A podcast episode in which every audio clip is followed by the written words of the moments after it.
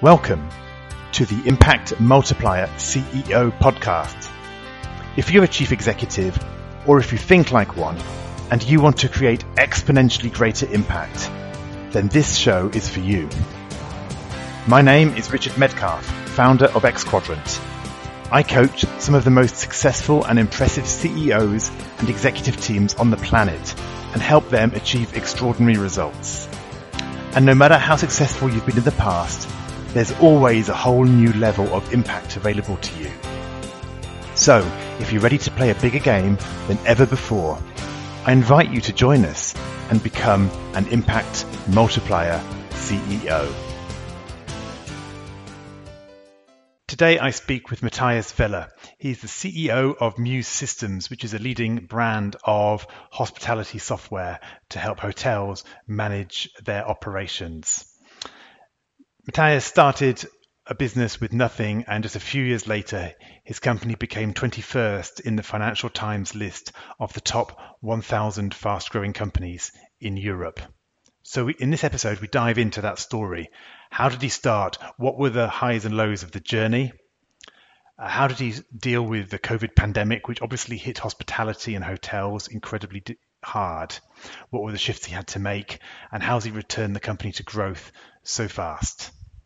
This is a really uh, interesting uh, conversation. We, we we discover some some key insights around people he should have hired before, um, things he would do differently next time, the benefits of bringing systems together to create a more holistic view on the business, and many other things. So sit back and enjoy this conversation with Matthijs Welle.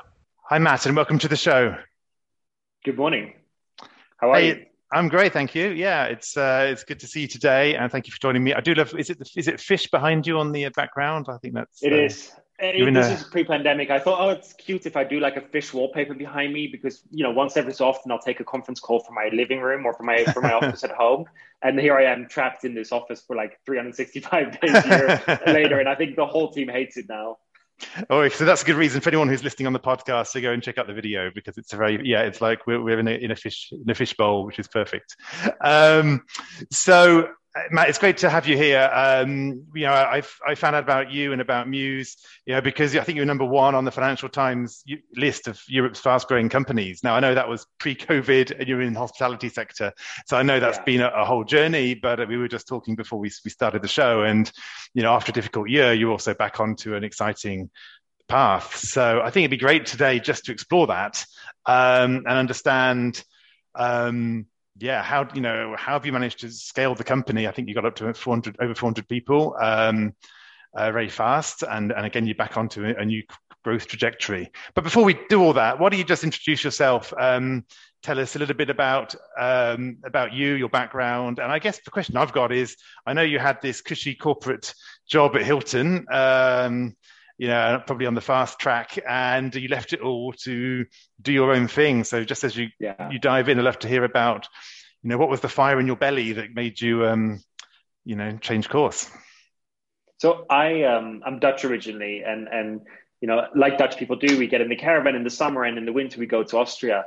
And and when I first stepped into a hotel at the age of four, I knew that I honestly knew from that moment that I was going to work in hotels for the rest of my life. I just loved it. I thought, wow. you know, just the atmosphere of serving people and just like great food all around. And it's it's you know, traveling is just such a fun experience, and and mm. I I just got really passionate about it. And then everything in my life went towards working there. So at 16, I started working in restaurants. Then I joined the hotel school in The Hague um, I finished hotel school, and then um, you know a lot of these big chains they have their graduate programs, and I ended up picking picking Hilton, um, and I did a fast track with Hilton, um, moved to London, moved to South Africa, and then ended up in Prague um, about 15 years ago now, um, and it's been a ride. Like a, it's a great company to work for um, they've been super supportive to my growth. Like almost every year, they would promote me because I, you know, I tend to get bored. I, I am like, great, uh, you know, I can do this job. Uh, what, what What's else next? do you have for me? Yeah. And they were really good until you know you've reached the peak of growth. Um, you know, when once you go into sales director, regional sales director, and, and my next step would probably have been vice president of sales in some way. But it's the same job. It's just more responsibilities, but basically you're doing the same thing and I really struggled with having an opinion about, you know, I, I, had insights on marketing. I'm like, can I have a conversation about marketing? And they're like, no, no, no. you're the, you're the salesperson, so you stick to the sales swim lane, and and marketing mm. does marketing. And that was my biggest struggle, I think, um, after ten years almost with Hilton, um, and that's when I joined Mews. Just to say that that reminds me when I was uh, in consulting, I, I became a partner uh, in consulting company. And I think I felt the same thing after about a year there. I was like, actually, this is just the same thing now.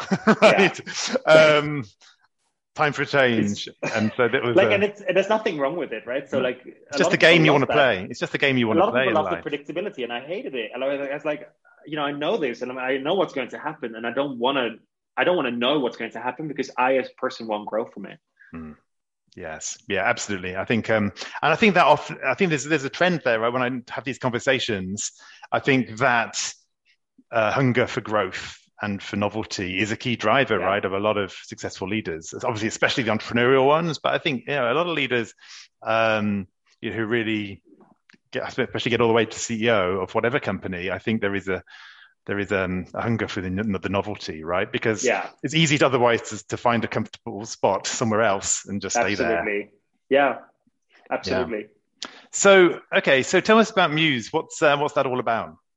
So, I, you know, having worked in hotels for most of my working life until Mews, I felt the pain of technology. And and when I met Richard, the founder of Mews, uh, you know, yeah, he was building a hotel in Prague, and he was like, "I'm building this great, like, really forward-thinking hotel, and I'm not buying a reception desk. I hate the reception desk. I think it's this beacon of bad hospitality where there's a person typing in data behind the desk, and you queue up to it.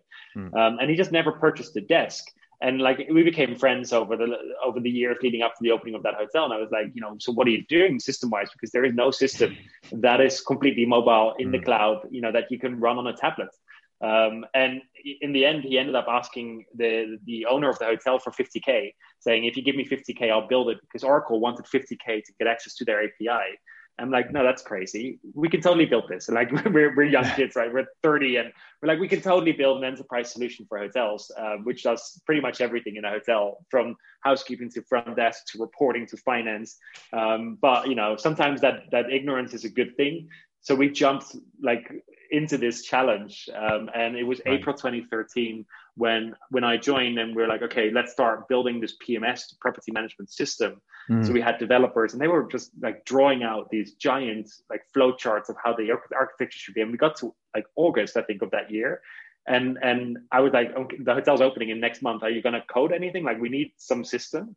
Um, and they they pulled it off. So they it went live. It was terrible like it, it, it was crashing. It didn't work. The accounting was completely wrong. Um, but we just kept working at it. And you know at some point after a year of the accountant screaming and shouting at us um, you know we thought like she was wrong. We, we're like she's clearly wrong. Like this is what she says does not make sense. Then we read the accounting book and we're like okay actually she was right and we were wrong and we need to rewire the system which we did. Um, so the first years were really hard um, and then, you know, at some point we figure out how to get funding. We we we we switched the company from a Czech company to a Dutch company to get access to faster fundraising. Um, and that that really is when everything changed. Once we got our first funding after about three years, um, and it all started to accelerate. Yeah. So I guess if we're looking at this journey of, of scaling, um, uh, what what were those major phases, right? So obviously, you just I guess told us the first one was the kind of the seed idea, yeah. you know, this this this hotel that needed its own kind of desk free system. You know, you kind of had this three years of experimenting, and then you got your fight your first finance round. Um, and that was back in so that was i guess 2016 thereabouts 16 yeah correct yeah 16. yeah so up to 2016 we had another angel investor join um, and and you know whenever we are in trouble and we were in trouble almost every month when we had to do payroll um, we were like oh you know ori could you help us out again? And at some point he's like okay guys you, you really have to get your shit together. Yeah. Um, and those first three years were really hard. Like we literally sometimes had not paid the guys for two three months. Um, and you can only make up so many excuses for it. Um, but actually they were super supportive to the business and the vision that we had. Um, so let me so, let me just slow you down on that one. Why was that? Like how come you had people who were willing to keep going even when they hadn't received a paycheck for a couple of months? Like, what, what like how I did think, you do that? So the, the early developers, they came right out of school. And I think when, when we were like, built this, like people are going to buy it. And they're like super skeptical, right? In the beginning, they're like, why would anyone want a system that does this? Like, that doesn't make any sense. we built it and then they started seeing the traction that we got in in the czech mm. republic we got our first 10 customers and like oh wow people are, are actually using this and are very passionate about it. And i think it was the passion of the customers when they were you know we would pull them into customer meetings because we didn't have anyone else mm. um, to represent that we had a company.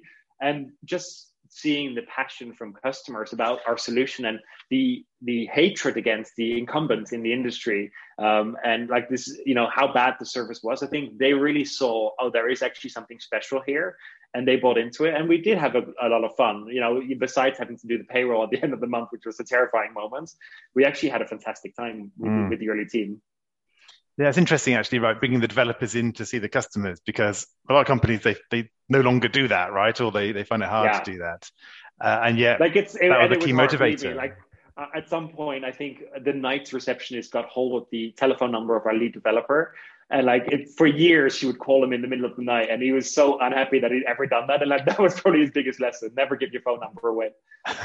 yeah, right. Yeah, especially if you yes, not every not every customer understands time zones either, do they? So that doesn't always.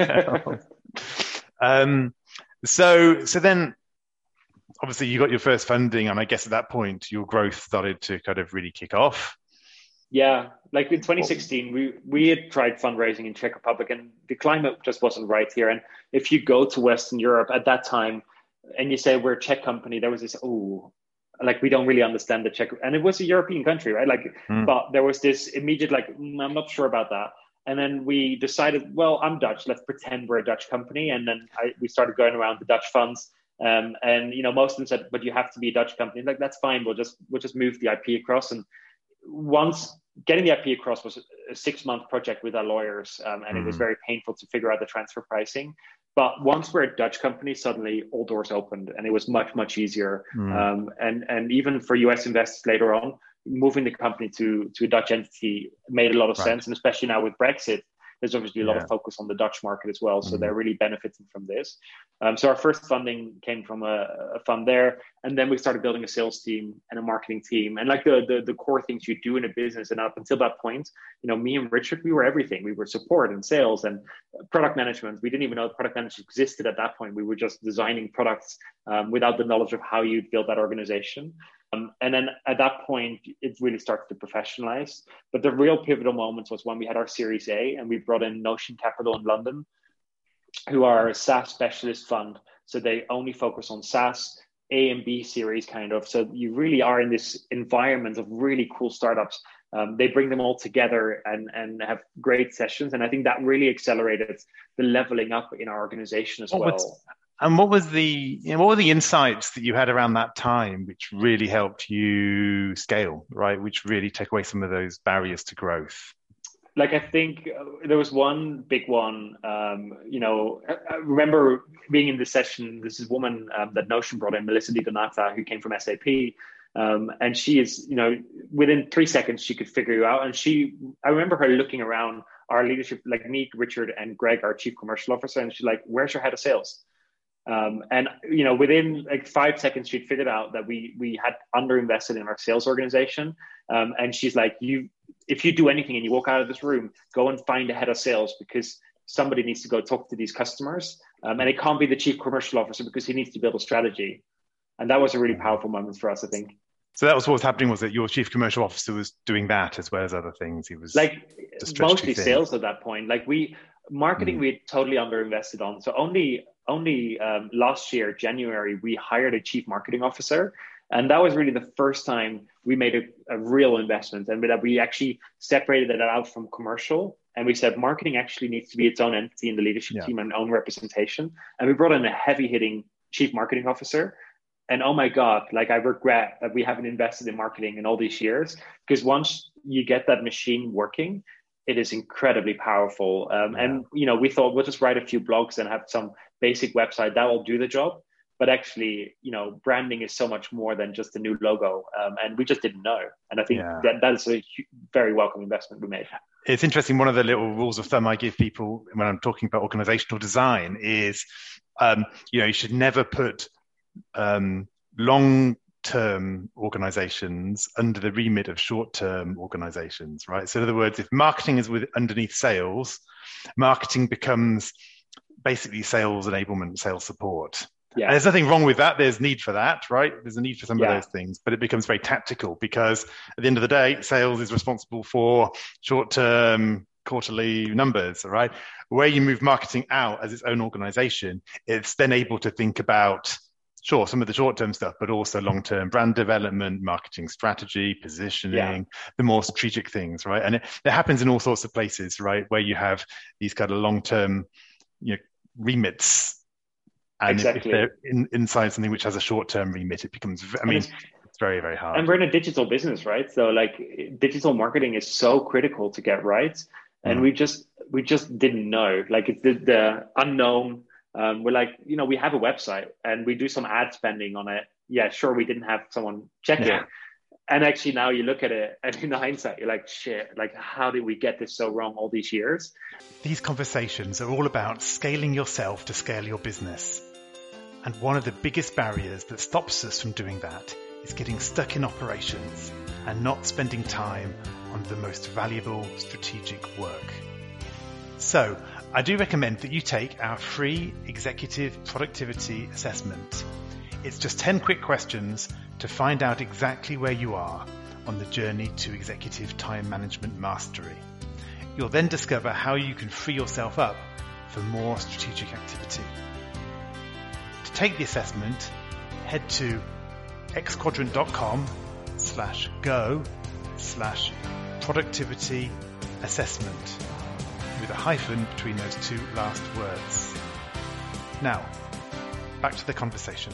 And what kind of things were you do? What, what kind of things are you doing differently now then as a result of having that CMO in the business? like i think it's really the solution based selling that you know we were selling feature feature feature and that was all we did and suddenly mm-hmm. no, that she you know our chief marketing officer was like let's step back and let's see what the bigger story is and and you know we we interviewed our customers and and listened to how they talk about us so that we mm-hmm. could use that language back to other customers because we were using our own words and we'd hoped that they would adopt them but they didn't like they were talking about our system in their own words um, and just sometimes actually just doing 20 customer interviews and recording it and making the whole company Mm. listen to it to build these buying personas um, you know that was a very welcome step that we'd never done Yeah, love it.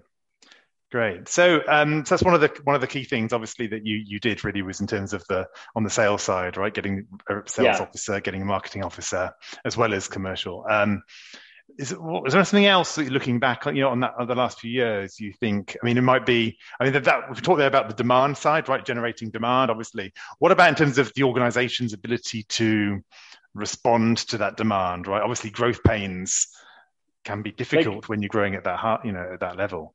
Yeah, like and we we ended up throwing a lot of people at problems as we were scaling up. We we scaled up in 2019 from about 200 people to 450 um, in a really short time span.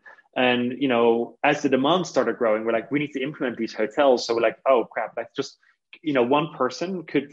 We were going on site to a hotel to train them to get the hotel live. So one person could maximum per month do about three hotels because that doesn't scale. They have to travel everywhere. Mm. Um, and what one of the things that COVID has really taught us is actually doing everything digitally. Suddenly, one person can do six hotels because they don't have to travel. They can multitask. We can do combined sessions. So actually, COVID was an accelerator of our own innovation in the back office. But in 2019, you know, we literally had all this demand come in, and we like just kept throwing more junior people out who were able to Mm. train these hotels to go live faster and faster. And it, in hindsight, it wasn't the smartest thing. Had COVID not happened, we probably would have learned some lessons, but definitely not as aggressive as the stance that we've taken now, where we say everything is remote and online, and we're never going back on site because it doesn't make sense. We can do better training online than we can do on site. Mm. Yeah, yeah, I can see that, right? Because you can standardize, you can. Um, Yeah. You have specialists on different go. topics of the training, right? So if you have one person come on site, they have to do the whole training for accounting, for for front office, for revenue management. But actually, when you do that remotely, you can have different specialists cover different topics, and actually, Mhm. the hotel gets a much better experience in the end. yeah, lovely, lovely, yeah. And um, and so then I know, of course. So uh, well, let me let me ask about pain. So I mean, that was one of the pains. I guess you had so many people, but in a sense, at least it was kind of working and you were growing. You know, were there things which you felt really held you back, and like into because obviously you had like I'm just imagining going from doubling the size of your company in a year or whatever it was. Must have created a whole load of issues around I don't know just people right and onboarding and management and I mean how how did that yeah. work?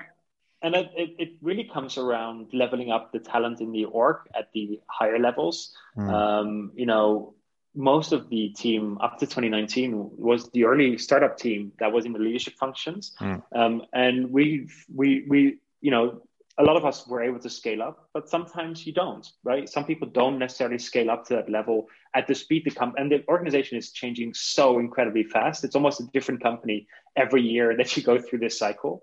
Um, and we've started bringing in outside talent. So our chief people officer, our chief marketing officer, we've just hired a chief um, uh, chief customer officer coming in from San Francisco. And it's really finding that balance between the founding team, which is still very very critical to the organization, but also then having a senior team that have been in organizations that have scaled up beyond any of the sizes that we're going to aim for mm. in the next two, three years um, to really bring a different perspective in the room.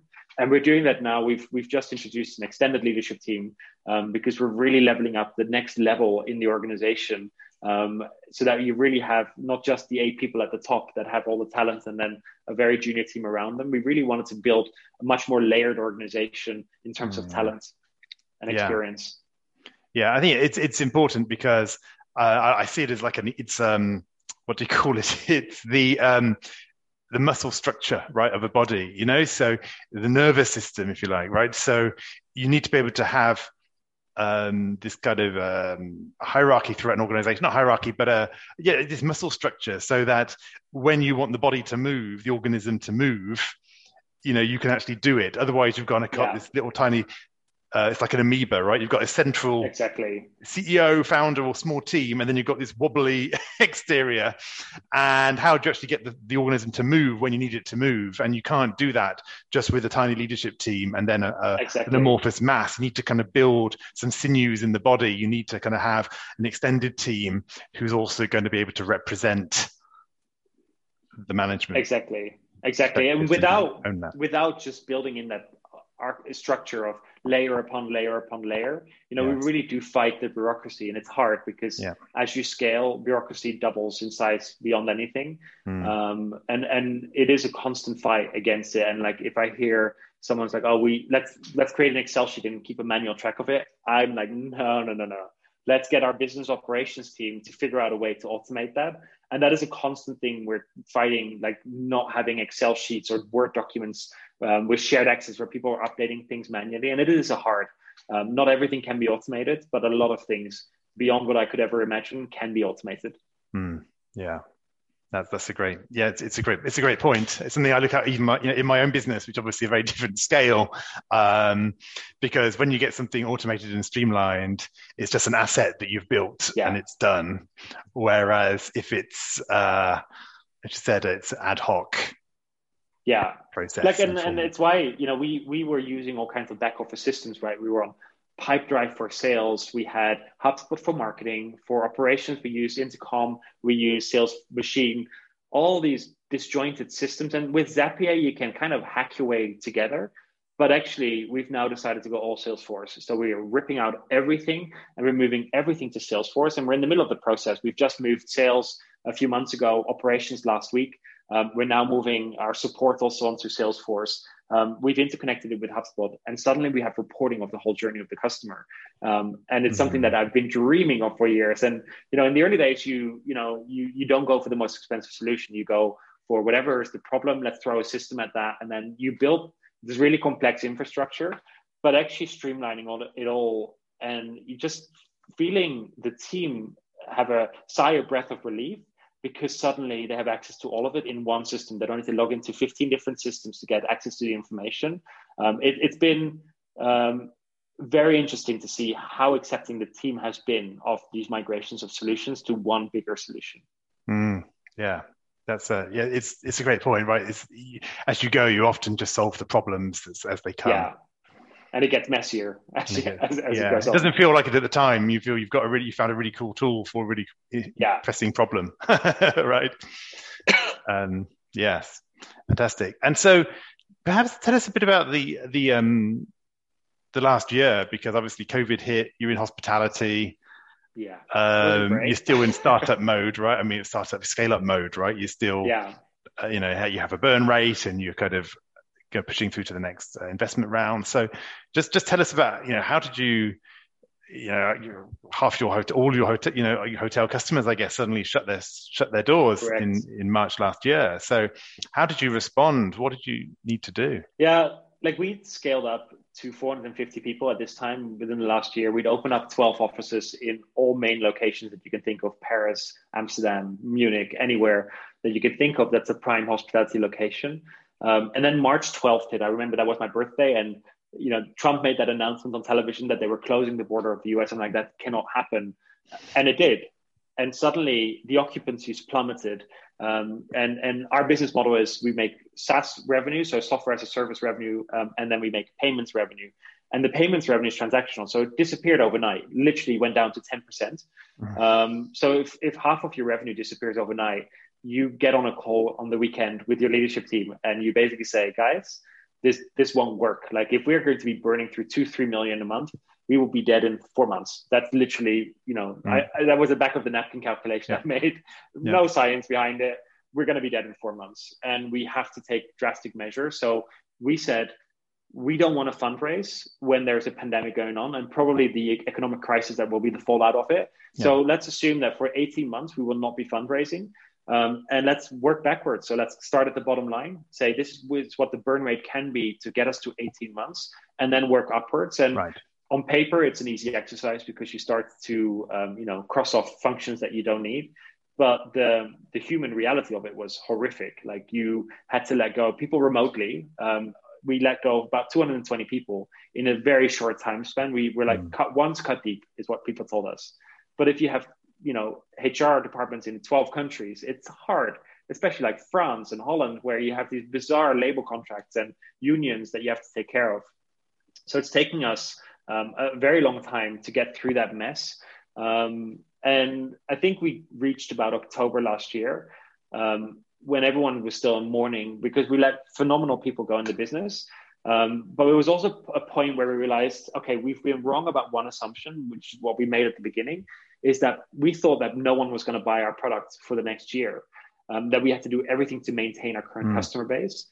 And that assumption wasn't right because actually customers were buying. We grew our portfolio in the last year by about 45% because you know if your hotel's empty and you're doing everything remote, well, an on-premise solution doesn't work for you because mm. you need to dial into a remote server.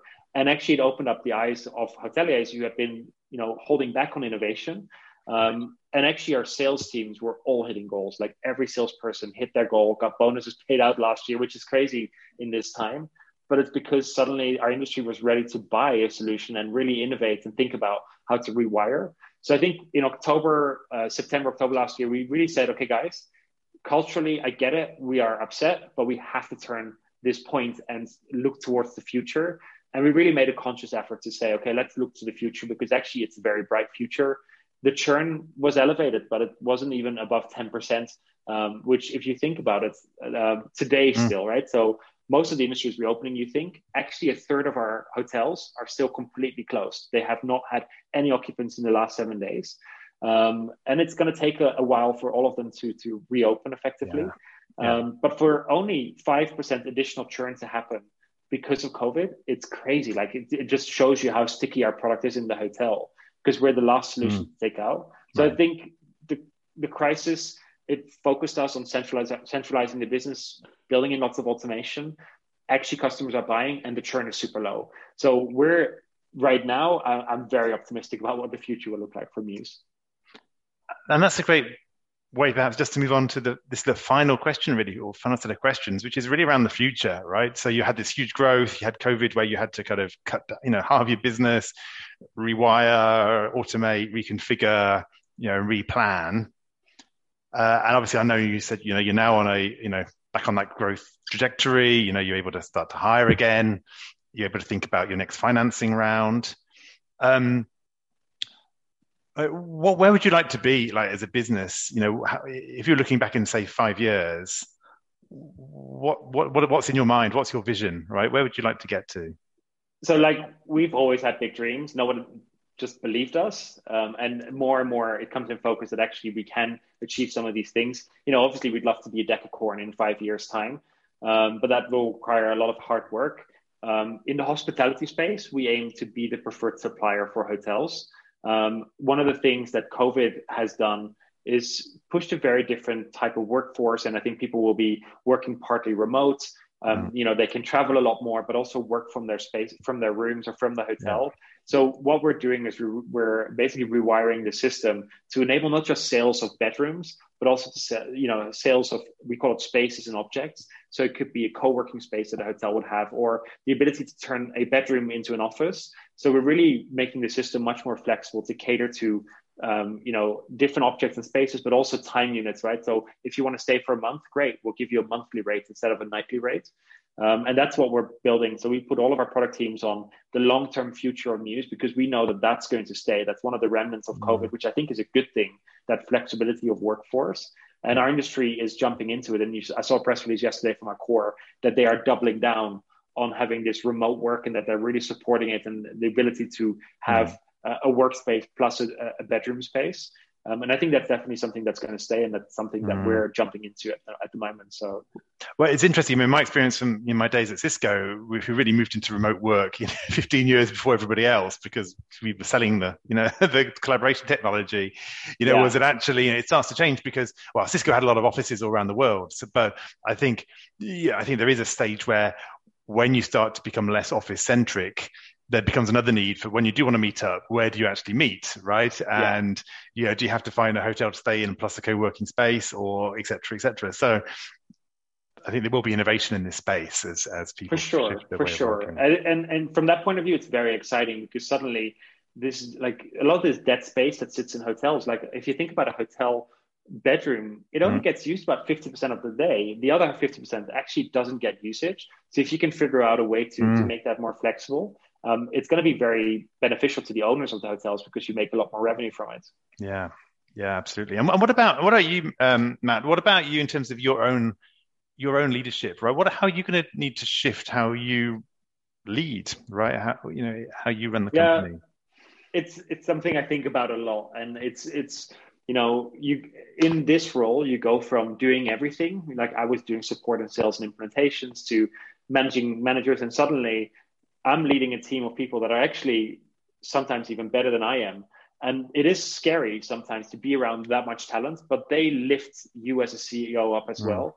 And they push you out to to develop. And you know, I'm I'm I'm getting a new coach so that you know it, it's good to refresh your coaching regularly so that you get a different perspective on the business and a different person to come in to challenge you um, and and it's you know i just love learning like i get bored if i do the same thing and i've in eight years with Mews, not one day been bored in my job. So I'm still on this growth trajectory, but I also realize that possibly in a few years' time, I will have reached my peak and we may have to bring in someone else. And I think it's good to have that mindset at all times in the back of your mind that, you know, I don't want to be a blocker to the business. And if at some point I feel I become a blocker because I can't grow up fast enough mm. for the business, it's okay we'll bring in someone else and and and that's okay i hope that it won't come and i hope if it comes not to come soon yeah. but that's definitely in the back of my mind yeah so yeah so yeah you right you you know your, your team's leveling up and, and that's going to have an impact on you is there a specific thing that you might need to change in the way that you say lead your team do you see I think I'm not necessarily always very strategical. I, I don't like to, I'm very operational. I like to get my hands dirty. I want to know what's going on around the business. Um, but sometimes it's good to step away and actually write a company strategy. And our leadership team at some point last year, they said, okay, this is all well and great, but what is the strategy? And, and I was so frustrated by it. Like, fine, I'll write a strategy. And then I sat back and I, you know, me and Richard, we sat in the garden and we, we spent hours writing this company strategy. And in hindsight, I'm like, shit, I really should have done that like way sooner. right. um, because suddenly the whole company gets clarity on what the company strategy yeah. is. And, you know, now we're a half year away and we're rewiring the strategy, just looking at does it make sense what we're doing? And I think um, I need to learn to, to be more strategic and, and really take a lot of, of time to think about the long term strategy of Mews. And I like to just get into the nitty gritty of it. And I need to step away from that as I, as I grow. Yeah, yeah. It's we say we always do what made us successful last year, and not what makes us successful yeah. next year. And that's always the the tricky thing. Well, hey Matt, it's been great to speak to you. Thank you so much for sharing some of your journey. It sounds you know, extremely exciting, right? You've had uh, ups and downs, but uh, it sounds like you're also in the right place with the, you know with the right product at the right time in this sector. So it's been great Thank to hear you. about what you're doing and just share some of your yeah the inside story. Nice. Thank you for having me. Yeah, well, perfect. So if anybody wants to find out more about you or about Mews, what's the best way for them to do that? Uh, like we are as transparent as an organization you can get. If you go to mews.com, M-E-W-S.com, mm-hmm. we literally publish everything about our company on there. Perfect. Okay, well, we'll put that into the show notes. And um, nice. um, well, that's it. Thank you so much, Matt. It's been great speaking to you, and I look forward to uh, watching the evolution of the company over the next few years. Nice. Thank you. Take care now. Bye bye. Bye bye. I hope you enjoyed this conversation. Now let's talk about you. When you're in top leadership, when you're in the biggest role of your career, who supports you at a deep level as you lead others? Who helps you multiply your impact and get to the next level? If you're ready to learn more about our content, our coaching, and our community, then visit us at xquadrant.com.